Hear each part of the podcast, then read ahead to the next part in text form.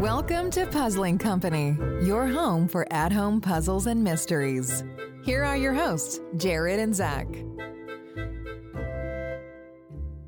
Welcome back to Puzzling Company. Da da da da da da. It's your host Zach, and always with me is It's Jared. da da da. Yes. Uh, welcome back to Puzzling Company, guys. On this episode, we're going to be talking about Enigma Emporium's season one, Ooh. which is "Wish You Were Here." So, quick interjection. I thought you were going for more of like a WWE like wrestling, and then I was really surprised when you pivoted more game show. And then I went Family Feud. Yeah, yeah. I wanted to mix of both. So, you know, it was fun. I hope you enjoyed it. But yeah, so I very much enjoyed season one of Wish You Were Here. And I'm very excited to talk about it, to say the least. I say let's dive in. Yep, let's do it. All right, Jared, I got to cut out a little early today. I have an interview An interview. You didn't tell me about that. Where at? with Soup. Oh, nice. I've heard really great things about the soup shed off of I 24. So come on down to the soup shed. No, Jared. Soup is a society for the observation of unknown phenomena. They actually sent me my first case as a test. Take a look at this folder. Why is this folder full of pictures of me? Well, they are all about documenting the weird and bizarre. If you'd like a chance to join Soup, head on over to crackanutmysteries.com. How did they get this picture of me in the shower? Well, welcome back to Puzzling Company. We are in our first segment, which is going to be kind of discussion of the things that we, me and Jared specifically, liked and thought could be for rooms of improvement for the game that we played. Um, just to say it again, we are we're going to be talking about Enigma Emporium's season one, which is "Wish You Were Here." If I remember correctly, it is three envelopes that are the- Technically four. well, the fourth is a is a add on to it. sure, yes. The, Um, the but core story happens correct in is the, the, first, three, yes. but there are four in the box. Correct. Uh, but yeah, we're going to be talking about all four of them. Um, the things we liked about them, the things that we thought can be improved, you know, maybe or room for improvement. Um, but just kind of a, like I said, kind of our personal opinion on the whole game. Yeah, and I'll kick us off if you don't mind. Go for it. Uh, we really enjoyed this series. This is of the puzzle hunt genre. So, for those of you that aren't sure what I mean by that, is you are having to do a lot of work outside of the game to figure out the answers. Mhm. Um, every, like we said, we, this this review is going to be covering, I believe, twenty postcards in total, Mhm. which is all of season one. Um, and the the one thing that I think is just so impressive because you got to think, so many of the other games, it's papers, it's items. This game is just postcards, Yes. just postcards, and I was so thoroughly impressed by what I'm going to call the puzzle concentration Mm-hmm. of the postcards. Yeah. There are so many puzzles in Yeah. this entire experience. We did not know how to adequately game plan our time Mm-hmm. because this was a lot. This is the most material we've ever covered in one review. Yes. Right? This was what eight to 10 hours worth of gameplay that we're Yes. talking about here. Yeah. But what is so impressive is uh, the creator's ability to hide the amount that they're able to hide in plain sight on just postcards Yes. and, cre- and create a full experience. Mhm. I thought it was super impressive. Yeah, it's crazy how much like, and this obviously changes based on the postcard and the envelope you're in. But I would say what an average of each postcard had around two to four. I'd say an average of three to four yeah, puzzles on each, and some of those puzzles were pretty co- like time consuming. And I don't mean that like in a like oh I'm wasting time, but like I was surprised how long sometimes we spent on a postcard, right? yes, um, which, like I said, is not a bad thing, but was kind of cool how that worked. That we just had four, like, you know, four different postcards in an envelope, and went, "Wow, what, am I, sure. what am I doing?" Like, I, I'm I'm researching how to look up the cipher that I've never seen before, or I'm looking up art pieces and trying to figure out the name difference, or what you know, or whatever. Yeah, it's it's it, it it's and I like the word concentration because like this thing just punches you in the face in Yes. in in a really good way. Like there's just so much material and you are having to wrestle in the best way Yes. to try to solve through the numerous and really cleverly constructed puzzles that Mhm. are in there. Like it was just it, it, we just didn't know. Like in the future, because we we have season two, we'll be reviewing reviewing season two down the road. Mhm. I think we'll be better equipped to handle that and to tackle that.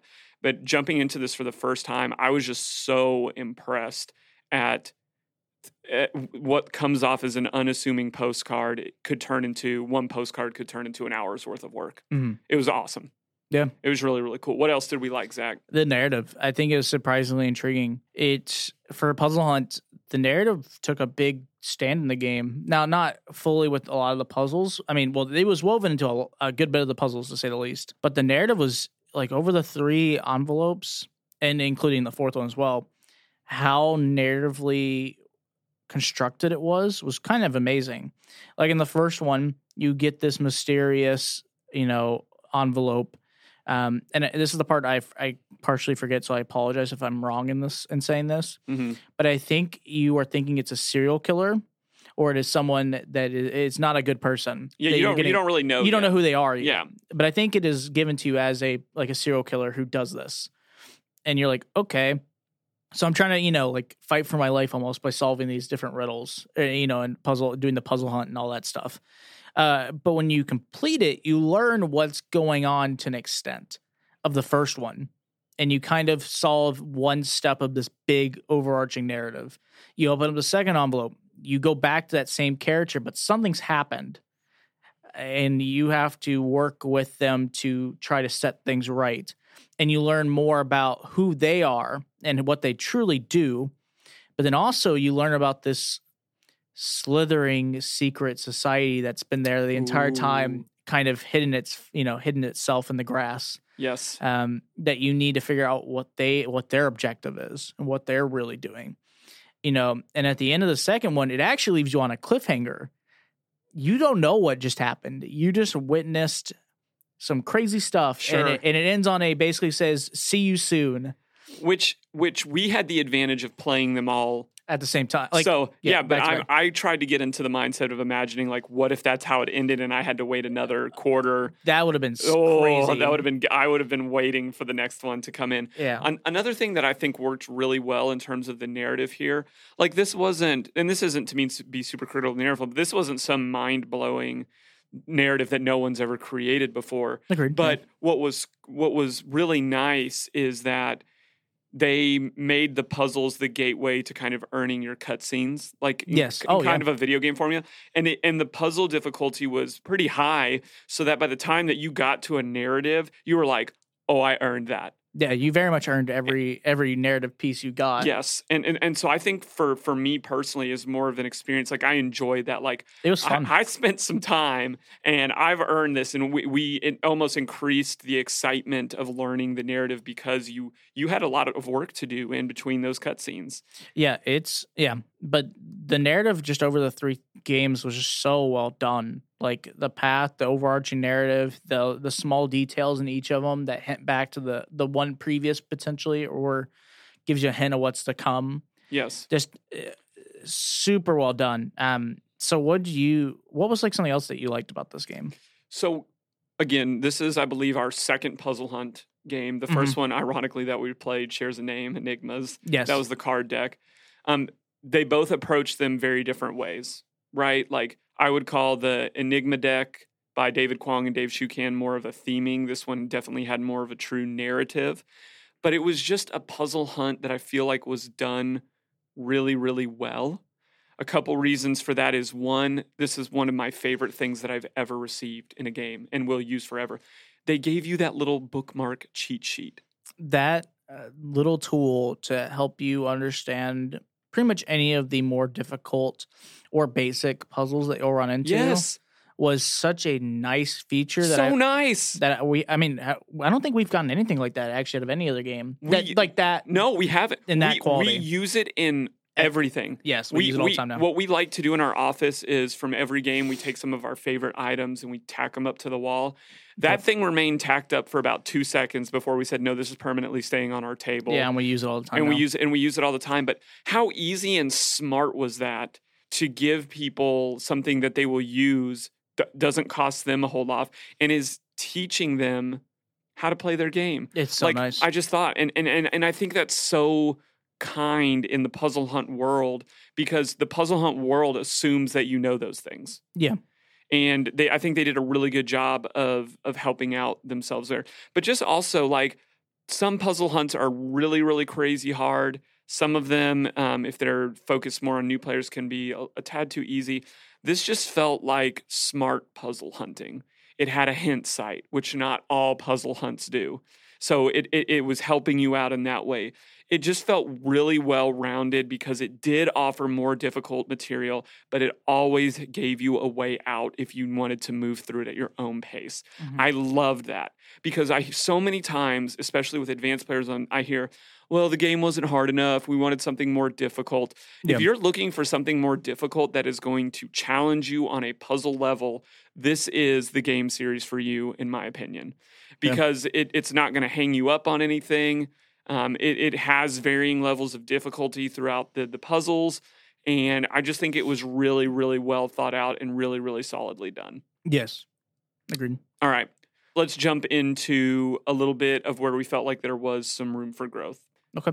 I'll, I'll start this out. I think the kind of the pathing or the onboarding in the first envelope could see some room for improvement. So what I mean by that is obviously onboarding is the experience that people get to get them to understand the rules or how the game's going to play. Yeah, the boundaries or how things are going to work versus different games. When you get this, um, the narrative kind of tells you, okay, you've been sent this and you are trying to solve the puzzles in hand. That's all you know, basically. So when you open up all these different, you know, you open up the envelope and you get a bunch of postcards and it's just filled with different puzzles and you don't know what to do with it. It felt very overwhelming when we cuz I mean, we'll we'll say this, when we completed the first one, I had literally no clue what to do with the information that we had for the longest time until it told us and it basically goes, "Oh, well, you need to email this person." If you're not familiar with what you're trying to do, the first thing that you ever do can be really jarring. Yes. And it felt that way for us because we were solving puzzles, but because we didn't have any type of input mechanism Yes. at the moment, we questioned every Everything. everything. Yeah. Every single puzzle was wrong. Now, there is a way that you could have discovered where this information was supposed to go earlier in the game, but the game did not do a good job of pointing you to do that first. Yeah. And if it had done that, then I feel like that's a great onboarding step. So then when we solve something, we could have said, oh, yeah, that is correct. But a lot of these puzzles, some of them have longer processes. Oh yeah. Um, one in particular that I think of gave you a super long series of something that we were looking at each other and saying, okay, is that just the first step of the puzzle?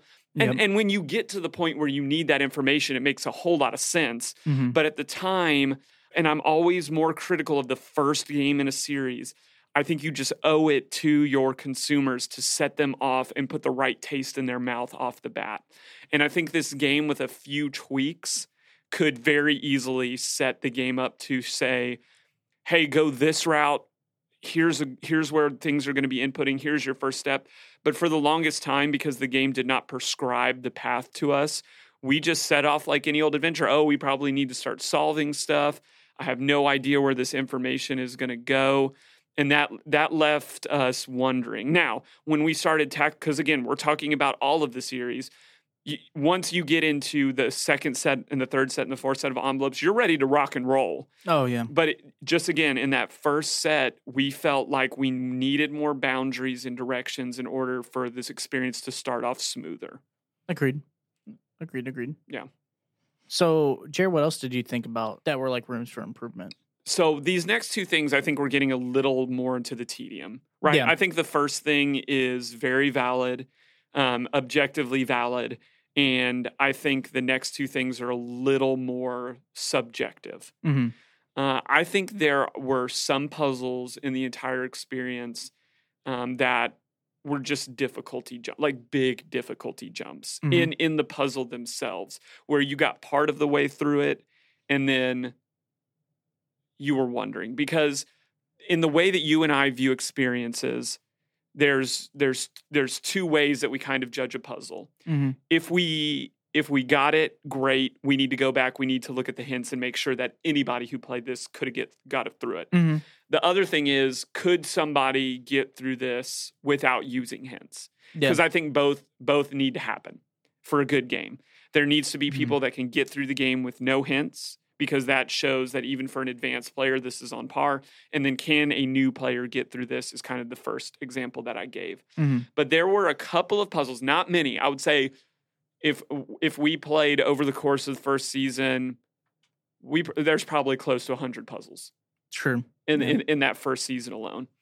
Maybe 80, 80 to 100. I would say maybe 3 to 5% of them were, in my opinion, just like really hard.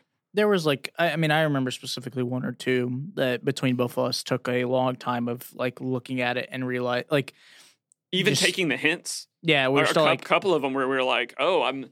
It, it, was either we were just completely unfamiliar mhm, with that type of puzzle, mhm, or it was just like, wow, that compared to the rest of the stuff that had been going is Mhm. tough. And it's also hard because this this game doesn't necessarily prescribe a linear pathway Mhm. when you're tackling the puzzle material. Eventually, again, like everything, it bottlenecks, yeah and then you've got to input information to work yourself through the narrative. But when you were having so much success, and and then we we would say, okay, I don't know what I'm doing that, and then then when we had everybody around that puzzle, and even with some of the hints, sometimes we were like, oh, that's not making a whole lot of progress. That difficulty jump felt off. Yeah, I can understand that and I think the other thing like so this is like a uh, not a little bit of a reach but this is kind of just personal is like a couple of the puzzle connections just didn't had like their own little issues it just felt like sometimes the puzzle was a few of the puzzles were trying to connect you to do something else Right. and I mean specifically there's one where it's like hinting at you to use another card to complete it. And luckily enough the one I'm thinking of in my head I caught on to it not too long, but I mean uh, when Jared asked how I did it or how I made that connection he's like like I was like yeah there's no way you would have known. like it, I mean there is a way to know. Obviously I figured it out, but like there's just a few like they're trying to get you to make these connections between like this card and this card and it just felt off or that it wasn't fully um it wasn't clear Sure. that's what you're trying to do My mine was more in the research section. yeah um, I felt like there was a couple of times because you are you're having to go out and uh, I'll give an example that I don't think is going to be too much of a spoiler. Interact with the periodic table yeah is one of those things, and you go do that. But um, for the I- again, I would say for the most part, this was ninety five percent. This was done super well. But then there were five percent of the time where you were having to dive into some really specific things that if you just could not make that connection, then Yeah. you had no hope of even starting the puzzle. yeah no i that definitely makes sense And again, super thankful that this is a puzzle hunt that has hints. So we were able Yeah. to go to the hints and go, oh, but when, again, when we get there, we were like, there's no way even a majority of people did that. Yeah It, it felt too far of a reach, subjectively, again, our opinion, Yeah. uh, to get us to go that right. Because in the puzzle hunt world, and sometimes in the escape room world, you're identifying what the puzzle is yeah and then you're working through the process of going a solution. But there were some puzzles that it was like we don't even we we got nothing. We Mhm. like we can't even begin to work through the the the identity and the process of this puzzle. oh i i think of one specifically that very much frustrated me but um, but I, I won't talk about it because i don't want to i don't want to ruin that puzzle And and and it's not that the frustration was bad. I I enjoyed that so many of these on the onset stumped us. Oh, I like the challenge. Uh, Jared will tell you. I, I I don't know what it was with specifically this game, but I felt like with this series or this season, I this is humble brag. I popped off. I enjoyed it so much, and I very much loved the challenge that it gave. It very much challenged me to a whole different level on what I could research or figure out. And I agree. I think some of it was very difficult. That there were points we literally just couldn't make that connection at all. And that was the frustrating part at, at, at you know like I said that was like over 80 you know over 80 puzzles that was maybe like four times right it wasn't a lot but it, it was just one of those things that it unfortunately came up more than once. It was like a ah man, like I hate getting literally hundred percent stumped on this. Instead of being like, oh, I get like most of it, I'm just missing that fi- like that Yes, like, that little detail. that little detail. But there was some where it's like I I literally have no idea what I'm looking for with this. And I think that's the difference in what we're talking about here in terms of the connection issues Mhm. is that I, I and we've said this before, I like going to a hint when I don't understand a puzzle, reading the hint and going, Zach, we're dumb. Yeah. Like we totally blew that. But when I when I went and did this this time, it's not that the hints didn't make sense. It just felt like the material was either too vague or niche or difficult, or there was just uh, an, uh, an issue regarding the reach that we were supposed to make with with garnishing the information. I Mhm. don't think there were hardly any in terms of puzzle process, right? Like once we discovered what the puzzle was, it was very easily to do. Agreed. Um, but it was more so on that front end of making the puzzle connection. On some of them, it was like that seemed a little little too much or a little too far. Yeah. No, I, I very much agree with that. But again, as as we as we're wrapping up what we're talking about, by far and large, this was incredibly enjoyable. Oh, I this is uh, I mean, I've enjoyed a lot of our experiences, but I think overall this was by far my favorite. I mean, I enjoyed the both puzzle hunts we've done, but this is by far my favorite puzzle hunt that I've currently done. And I I had a blast with all the, the Yeah. postcards to say the least. Immensely satisfying solving a, a more difficult puzzle. Yes. Right. There's a level of ownership, and and, and you said this. You you felt that because you I, I would say that you solved probably. I would say 60 to 70% of the puzzles throughout this entire series. Like you were just on it. Yeah, I. uh It was nice. I, I mean, some of it I, I was. Yeah, I mean, it was a blast. It definitely felt good when I would look at Jared because this happens a lot when we play games. Me and Jared look at each other and we give each other that smirk of like, I figured it. And I love doing that to Jared because the moment I find it, Jared just looks at me and he goes, "Oh, he figured it out." And I just go on the board and I start writing like a whole paragraph of how I figured that out, that answer. And I'm like, that just felt nice. Like Yeah. it, it yeah, it was great. It was great. So to wrap it up, super impressive. Like Yes. hats off to packing a really great puzzle hunt and narrative experience into postcards. Just yes, postcards. agreed. Yeah. Super cool. Definitely worth checking out. That is going to wrap us up for our first section. Everybody hang around for Puzzles to the People. Solve puzzles, write reviews, win prizes. It's time for Puzzles to the People. Zach, listen, man, we, we need to have a talk. Okay. What about? Well, I got your postcard in the mail and I'm worried, man. Nothing made sense on it. And there was even things in there that implicated you in some kind of larger conspiracy organization. Yeah, I really don't see what the problem with that is. Wait, no, this this isn't how our ads work. You usually this is the part where we say, "Oh, it's a game," and crazy Jared, and we do that whole little shtick. But you're not saying that this time. So is this true? Well, if you're curious to find out what is true, you should head over to theenigmaemporium.com and check out the Wish You Were Here series. Oh, so it is a game, right? Zach? Zach?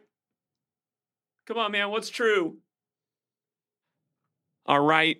Welcome back, everybody. This is Puzzles to the People. In this section, we dive into a lot of different things just for more discussion, usually on larger topics that pertain to the game at hand. Today, we're going back to a familiar format where we're going to be reading reviews and discussing everything that comes along here. So, uh, the first review that I want to read you, Zach, is again from our friends over at Room Escape Artists. And Shout they said, I'm still shocked by how much puzzle play Enigma Emporium crammed into five standard postcards. They made just about everything matter. And that's the that last sentence is what I want to dig into most because I feel like we've covered a lot of the the first part of that. But talk talk talk to me a little bit about that. Do you agree with that in terms of just the amount of space that they had and the items that were actually on the postcards? Uh, yes, I agree with what uh, David and Lisa had to say about it. It is crazy how much they were able to put on these postcards. Like I said, an average of let's say three to four puzzles on each of them. The front, if it was an art piece, sometimes was the clue. The lettering of the actual postcard, the stamps. if it was uh, little context of little like dots in the background and things could potentially be it. It was just phenomenal how little room they have to work with with just the small postcards. But it felt like, like I said, I mean, Jared will also agree with this. There were many times that we looked at something and we are like, okay, this also has to be a puzzle. We just everything could be a puzzle almost. And it most and it mostly, mostly was because I think that's a really good thing that we did not talk about earlier is they mitigated red herrings very well. There were some great red herrings actually. I, I loved it when they did do red herrings. But it was on purpose. oh, agreed. Right. That was the point. That's what I mean by that. Yeah. Yes. Sometimes they purposely put in a red herring and But it was- told you it was a red herring. But I'm t- in terms of, I'm talking about in terms of accidental red herrings. yes. I can't remember one. No, we which, never had which is accidental one. super super cool for what they were doing. Agreed. Yes. All right, let's go on to our our second one here. Uh, this is from Meeple Mountain, and we, we haven't done a whole lot uh, talking through Meeple Mountain. We should do more of that in the future. But they said in some ways it makes you feel like a crazy person, pulling strings across a map and gesturing wildly. But when you get it, when it finally clicks, boy, it feels good. I, you don't have to say disagree or agree. I agree with this. I we talked about it a little bit earlier.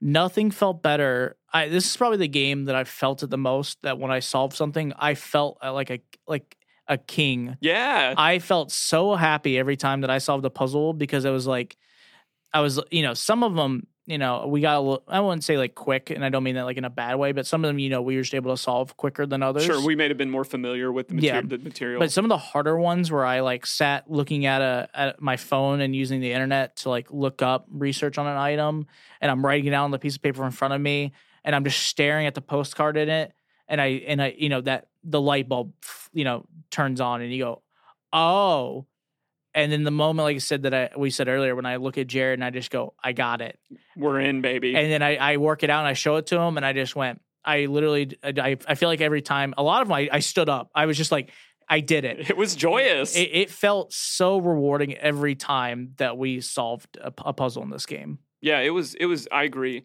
I think the if if you were to phrase a ranking on puzzle satisfaction or puzzle solving satisfaction, Mm-hmm. this one's way up there, man, Yes, because it's it's doable difficulty. yes, And and that was a lot of fun. So I feel like they nailed it.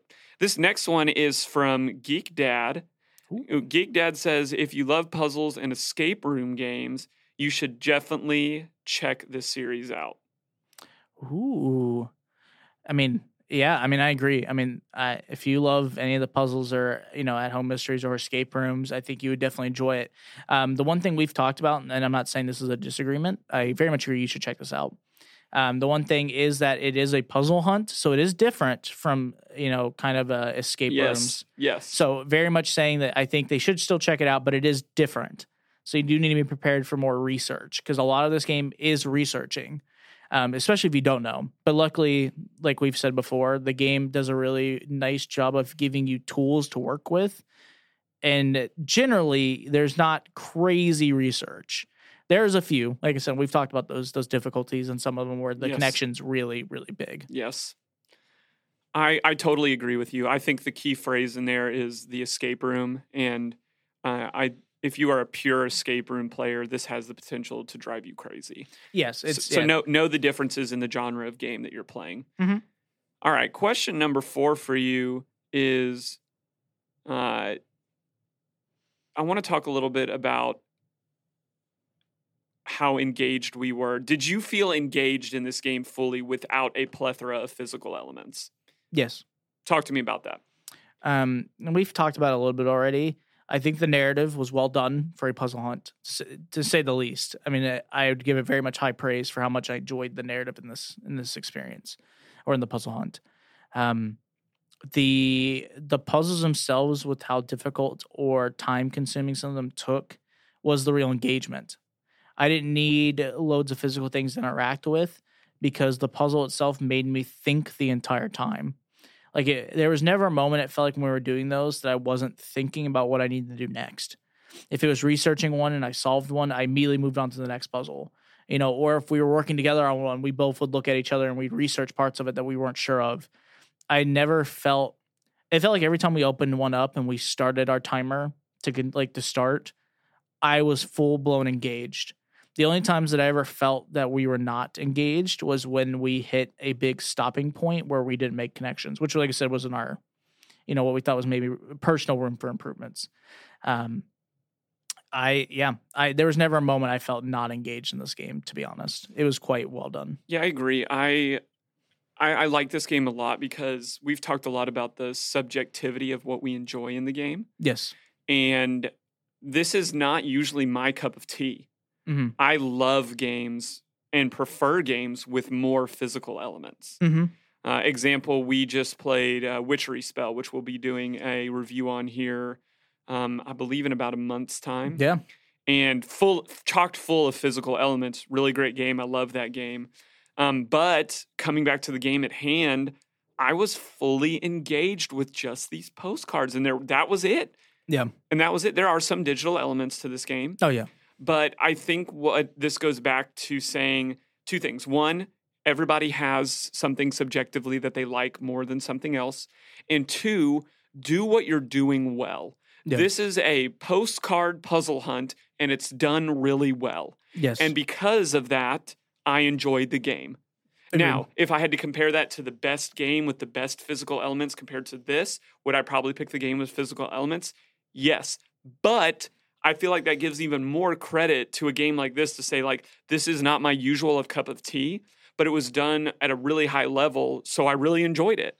And Yeah. we'll come back and we'll play future seasons and do other those things. So m- as a creator, make the decisions that you're going to make, find that lane, find that avenue, just do it really well. Mhm. This is a perfect example of that. Agreed. All right, our last question. Would this be the game that you would hand someone jumping into a first time puzzle hunt world? I feel like we're gonna have very disagreeing. I'm interested to hear what you say. I think this is. I here. Here's what I'm gonna say about it though. These are the only points I'm gonna make that are gonna counter argue myself, and I think you'd bring them up. Is because I think you'll be the opposite opinion. That, that's my. That's what I think so far. Here's what I say. The first thing is there are a few puzzles that are very big, hard difficulties, but this experience offers so many different tools to help you experience it. Uh, the other thing we brought up in our room for improvements, which is also would be an, a counter argument to this, is that the onboarding in the first one is kind of inexistent. Um, it's, th- but those are the two things. I mean, I, I think the experience is fun and engaging. I it gives it a really fun narrative to go along with it, and the amount of like I said, I, I think the tools alone make it worth it being the first time because not many puzzle hunts give you a, a give you like a hint system or give you a tool to help you solve the puzzles themselves. Sure.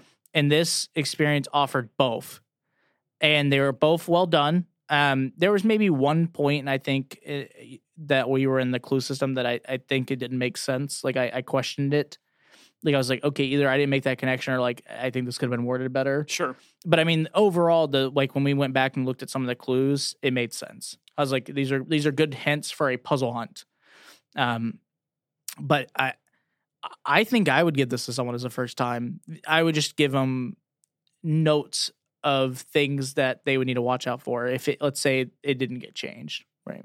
I got, and you know me too well. Uh, this is not the first puzzle hunt I would hand somebody. Yes, I very much Here, know. and, and here's why. Here's my argument because you and I are familiar with Braille, yes. with Morse, with Caesar ciphers, with semaphore, with uh, even like flag based nautical exchanges. Yep. Like we've we've experienced that enough in other things to where we understand that. If if this was somebody's like fir- first time Very ever jumping, like yeah. it's still too deep for them. There there are other puzzle hunt games out there, and that isn't to discredit this game because this is a great puzzle hunt game that introduce people not just to the genre, but to what is a code, what is a cipher, what is what is this? Like we talked about um, in uh, in our box one interview, David brought up the point.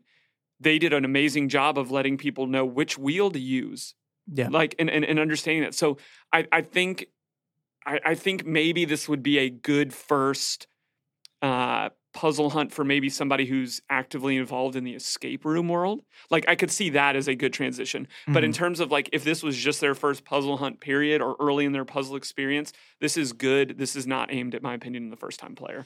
I yeah, I can see where you came from. I I think I agree with part of what you're saying. Like, I mean, I think when I originally answered, and part of it is we brought up with the the interview I think from or the review from Geek Dad was about escape rooms. Yes. I think this is the first. I think this is a good, very good uh, bridge between the two. I think that's fair. I think that's fair. I yeah, I mean, I just think it offers so many tools. But I do agree that I mean, if I literally knew nothing, I could very much see even if they gave you the tools, there's no way you would get some. You'd of those be puzzles. lost. You would literally not have any. like it wouldn't it wouldn't be fun and i think that is one reason to be is, is thankful for the escape room world is because it is onboarding a lot of people into deeper puzzle worlds Yeah. right because of its proliferation in in the world and it's in the cultural zeitgeist. Now we can take from that and build into this deeper like it's it's it's a- it's a how far down the rabbit hole do you want to go type of issue. And i'm and, and i'm just saying like this in my opinion this would be like you know taking out like abducting alice and like chucking her down the hole versus versus her like slowly meandering into this world and exploring it a little bit. Yeah, I mean, the other part of this too, and this is a, a personal thing, is I think out of the experience, we've only played. I personally have only played two puzzle hunt experiences that we've we've played on like a for the show reason. sure We've done a little bit of like uh we did some different. We're currently doing some puzzle hunts that we're still trying to we're trying to solve. Um, and those are really fun, and I I think so far, I, I can understand because I, I think the hard part is so far I've only played two, and I haven't seen many of the other ones that are more introductory. yes So if I had to base it on what I thought would be a good starter, like the, the like we talked about enigmas on another show, the the deck of cards. Those first three are actually pretty solid openers. Yeah, and they I give you instructions how to do them. i agree i totally agree So those are good intros. But then when you get to the actual puzzle, it becomes mammoth yes, and that's the point. You are now getting into the deep end.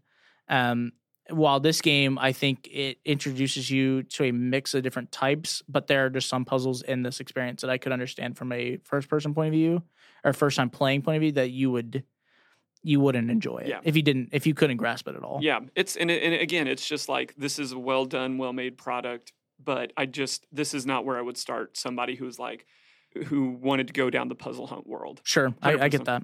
Hundred percent.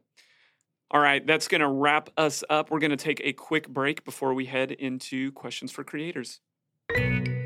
There are some awesome people who make the puzzles we love to solve. This is Questions for Creators. All right, Zach, pick a card, any card. Dude, we are supposed to be doing an ad right now. Okay, I know. Just just be cool, Zach. You know, I always wanted to be a magician. I don't think this is the right time or medium for a magic trick. But okay, I've picked a card. Okay, look at it and don't tell me what it is. And how's the audience going to know what card this is? just just be cool man i i just got this new enigmas card deck and i just wanted to show you a new trick i've been working on Oh, Jared, I'm sure your trick's going to be great, but there's something you don't know about that deck. okay i see what's happening uh-huh. yeah okay What? you think you're a better magician than me you think you know more about this deck of cards than i do you're trying to heckle me and usurp the great jared zini Jared, Jared, Jared. Well, I did back the project on Kickstarter, and I've been playing the puzzle game hidden inside. There's actually a full puzzle hunt you can discover. I imagine you got those over at davidkwongmagic.com. nice try zach but a magician never reveals his secrets magician's code Well, if you're looking for an amazing experience from a real magician, I'm sitting right here. then head over to davidkwongmagic.com and pick up Enigma's Puzzle Hunt playing cards. Well, welcome back, guys, to Questions for Creators. In this segment, this is kind of a just kind of a point where we actually ask questions to the creators themselves. Um, some of this we kind of just give them ahead of time so they know what kind of questions we're going to give them, and then we discuss it with them, you know, and kind of present it to them. And it's just a really cool part of the show where we get to learn really what's going on in the heads of some of the people who create these games because they're they're amazing people, and some of the stuff they're able to do is just awesome. Um, so Jared, who are we going to be talking to from Enigma Emporium? We're going to be talking to Kiara, who is Ooh. 50 percent of the equation in the Enigma Emporium world. Uh, and I want to make sure that's very clear because what we uh, we are not perfect. In our very first episode, we made the mistake uh, of uh, editing or just not doing a good enough job to say that there were multiple creators on a project. Yes. accidentally caused a little drama. If we're being honest, unintentionally, it was Yeah. unintentional. But we want to make sure, and and Kiara will tell us a little bit about her partner and how they work together to create the products that they do. Yes, But we're just specifically interviewing Kiara, Mm-hmm. and I say we jump on into it. let's do it. So, tell us your name and what you were doing before Enigma Emporium. All right. Hello, everyone. My name is Kiara Foss. I am the owner, manager, and designer of Enigma Emporium, along with my business partner, Logan Giannini. Unfortunately, he could not join us today. He is a very busy bee. He's currently uh, moving into a new house he just purchased. It's very exciting. I'm very happy for him. Very excited to get product out of my house and into that one. But he is unfortunately not available at present time and misses you all. So, Enigma Emporium has been my full time focus for the last almost two years. Yeah, almost two years as of like April 1st, I believe. And prior to that, just prior to that, I was working at an escape room with Logan. He was managing the escape room, and I was the assistant manager. And prior to the escape room, I worked in customer service. I worked at Hot Topic at the Mall of America. I worked at Michael's, it's a crafts store, and a couple other assorted places, but really heavily customer service focused. Uh, I have some art background, some fine arts training, but really customer service was my thing. And escape rooms was a really, really good place for me to land. It was a nice meshing of that heavy customer service background and making people happy and working with the public, as well as feeding back into some interests that I hadn't really touched since I was a kid codes, ciphers, puzzles, that kind of playing with reality and with space and how it functions. And so I settled in really, really nicely to the escape room. How did Enigma Emporium come into existence? Yeah. So while Logan and I were working at the escape room together, we ended up having a lot of free time. It was a brand new escape room company. Escape rooms were still a pretty new thing. This was back in like 2015, 2016, somewhere in there. And so they were just kind of getting to the US at that point. We had a bunch more out on the coast, but in the Midwest, it was almost unheard of. And so it was a brand new company. I'd actually helped build a lot of those rooms. Logan did too. Got it up and going, and it was dead quiet. And we had all this free time to kill and needed something vaguely work related to do that wasn't just cleaning because everything was very clean because no one was visiting. And we ended up playing a ton of at home or out of a box escape room games, mostly unlock, exit, stuff like that, and got into a lot of discussions about what we really liked about them. And, you know, what would we have done differently had we made this game? And those conversations pretty quickly transitioned into us discussing okay, what if we did make a game like this? What would that look like? What would it entail? What would be like the root goal that we would be trying to accomplish there? And that again pretty quickly transitioned into maybe we should do that. Let's let's think about that. Started brainstorming names, going back and forth and ended up sitting down and having a serious conversation with each other about, you know, do we want to actually go for this? Do we want to try and make puzzle games? And decided that yes, yes, we did. And from there followed the Enigma Emporium. How did you decide on the format of the postcards as the medium for this game? So, a lot of our really early discussion back and forth about what we wanted our first product to be, we were going for the box of bits model. Being, you know, you get your nice box and it's got a bunch of paper props and a few nice, like, actually hefty props, like, you know, a cool coin or a little wooden thing or like maybe a little tiny UV flashlight, you know, bits and pieces all in a box, all themed together. And realized pretty quickly that that was going to be a really daunting task for a brand new company from a production standpoint because either we would be undertaking a massive manufacturing endeavor with all of these different components with an actual manufacturer which neither of us felt prepared for or we would have to do everything by hand ourselves which again, we didn't really feel prepared for because if stuff went well, we were hoping to sell, you know, at least 500 to 1,000 of these. And I didn't want to sit down and have to pack 500 to 1,000 boxes full of bits. And so we did some more talking about, you know, what format we wanted to do and settled pretty quickly that we wanted to do something that was paper based. And that could have been letters, it could have been all sorts of different bits and bobs, but postcards we settled on because they are so concise. It doesn't give you a lot of room to play around. It doesn't let you flaunt really weird, complex ideas. You have to keep it contained. And it's something that is visually impactful and something that is easily recognizable, at least in a Western context. You know, I go to any convenience store in the US or Canada, and they probably have postcards. And so it's it seemed like a good medium to convey puzzles both visually and in a written format because a postcard contains both of those very very naturally. Blocks of space for writing for larger blocks of text as well as all of that nice visual space to play with along the front in the stamps et cetera et cetera. Why did you all decide to go for more of a puzzle hunt feel versus a escape room vibe part of the reason that we opted for that very puzzle hunt research based is the concise nature of the postcards. We only have so much space to give you the needed information. So, being able to send you outside of those five cards to go and get more pieces of information to bring back gives us a lot more to play with.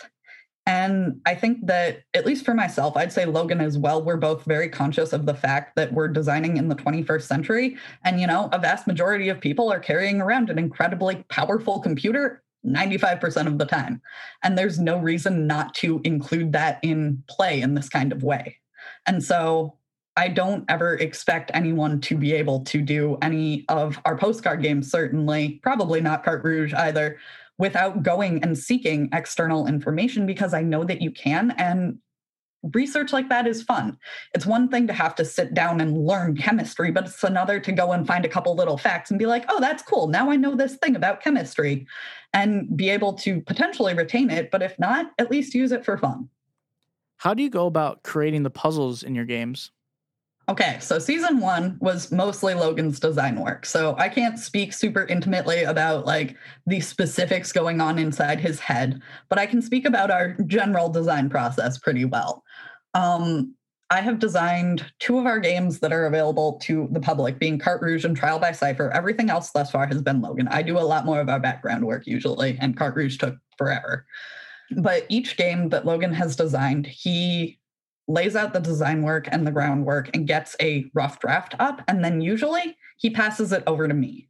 And I know vaguely what's happening with that game up to that point. I know the overarching story, I know the concept. So, like with Wish You Were Here, I knew that it was five postcards.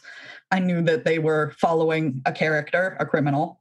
And that was about all the information I had. I hadn't proofed any of the puzzles. I hadn't really helped with any of the design work. And Logan handed it to me and said, Here, play this. And I think that it's been really beneficial. We have kept up with that model of when one of us finishes a game, we pass it to the other because that person already understands the gist of what we're going for. They have the same design ethos overall and can make sure that the game lines up with that. It's that first initial just proof of concept. And that has been really helpful. We also have a proper playtest group at this point, which is fantastic. We have a little Slack channel going with a handful of folks that we pay per playtest. And so for season two, for example, once those games were designed and had been proofed by each other, we gave them to our playtesting group so they could run through everything, catch any errors, let us know if there was anything they didn't like, et cetera, et cetera. Um, now, I'll speak on my personal design process a little bit, even though we're not talking as much about those games. Uh, for Trial by Cipher, for example, I took each card and I assigned it a very specific theme, and I worked the puzzles within that theme.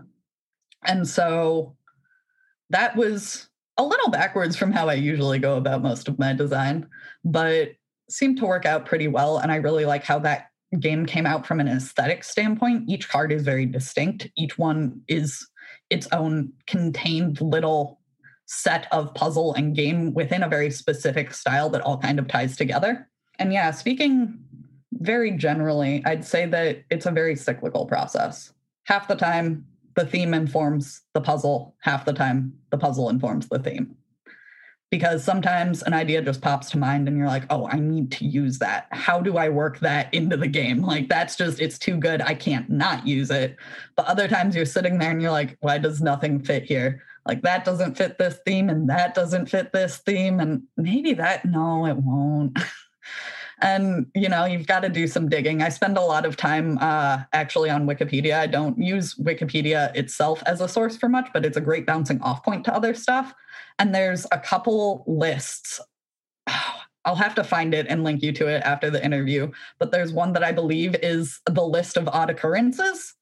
And it's just a collection of all these other articles on Wikipedia that are just strange in some way, shape, or form. And so if, you know, I have like five to 10 minutes to kill, like I'm picking someone up and they're being a little slow, I'll just hop on there and start scrolling and be like, oh, that looks interesting and start reading about that because I just, I need fresh material very consistently because anything can be a puzzle. I just have to locate it. What can we expect from the future of Enigma Emporium in the at home puzzle and mystery space? And do you have other ideas for different games in the future? We are super, super excited for. That project is called Funny Pages, a comical puzzle game. And it is a set of single panel comics. Think in the style of Far Side by Gary Larson, if you're familiar, where it's a really bright, nicely illustrated, very colorful image with punchline underneath. And hidden throughout this set of comics, there's a whole story about a disappeared comics artist who you must solve the mystery of his disappearance. Uh, this game is going to be a much heavier production effort than any of our previous games. It's going to come in a nice big fancy box. It's going to have some extra bits and bobs in addition to the comics themselves. And it's going to have a booklet, which we are super excited for. One of the things that we have heard most consistently is that our games throw people into the deep end. And in certain regards, that's a really good thing. And for experienced puzzlers, it's something that we have gotten a lot of compliments and a lot of commendation for because more experienced puzzlers really don't need that handholding. But for someone who's fresher to puzzles and doesn't quite understand what they're looking for or what might signal where puzzles are, it can be a little much. And so the booklet is to try and help alleviate that. The booklet will contain a few demo comics these are not part of the actual game. We had our illustrator work them up. Logan made some puzzles for them in the same style as the rest of the game. And they are specifically to showcase how the game works. And so we will have little in character explanations of, oh, this comic is giving you this information in this kind of way. Oh, it's ridiculous. And there will also be clues in the booklet which will be super great. We are going to actually have our clues available in multiple different formats for this game.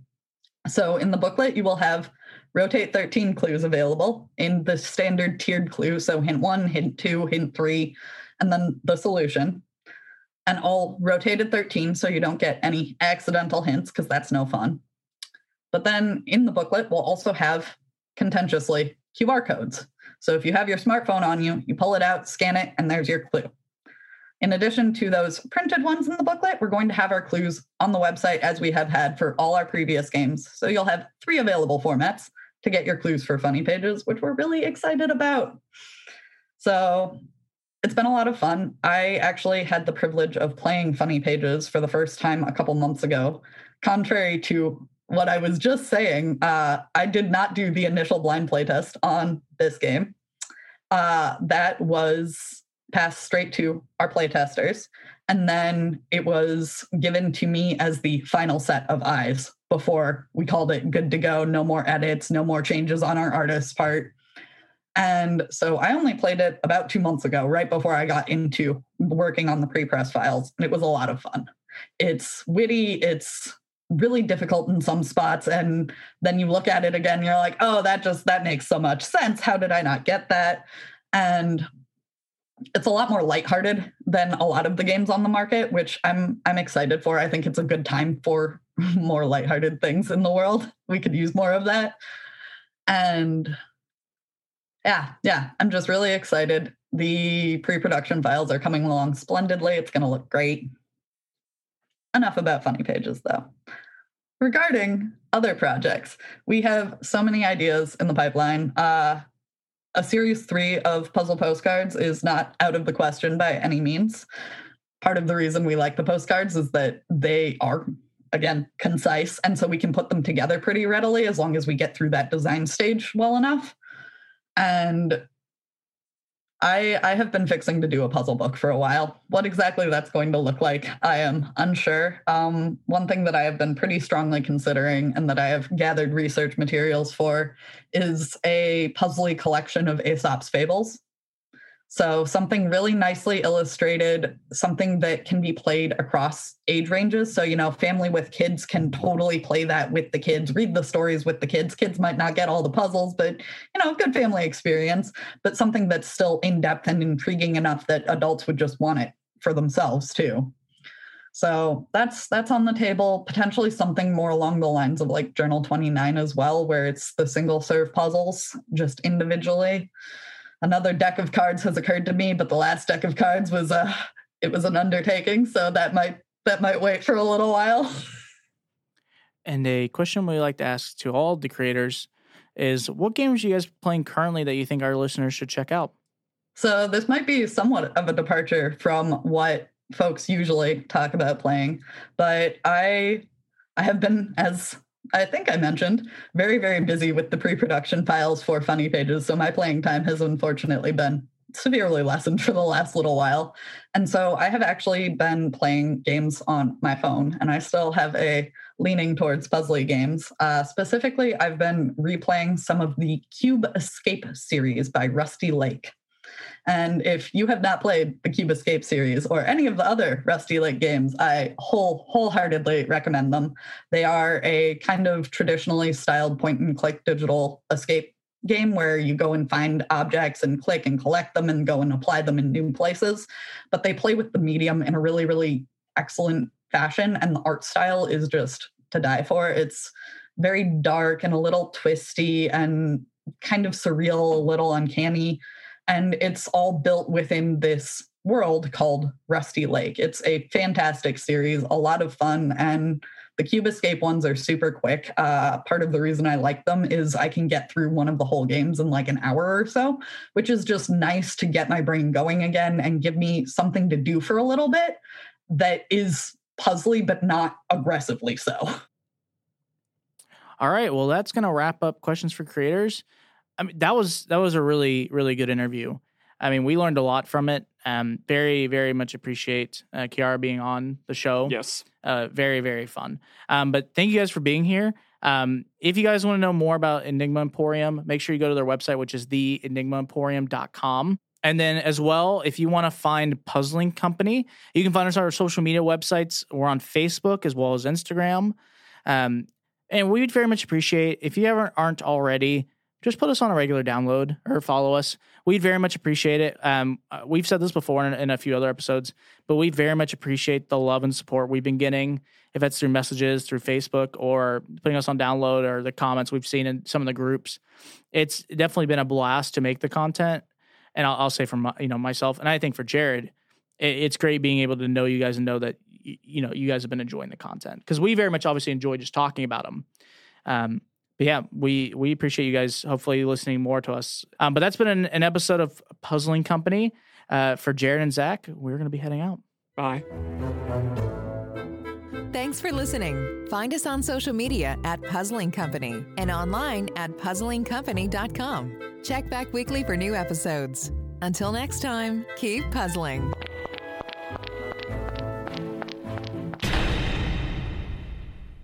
This has been Rogue Media Network Podcast.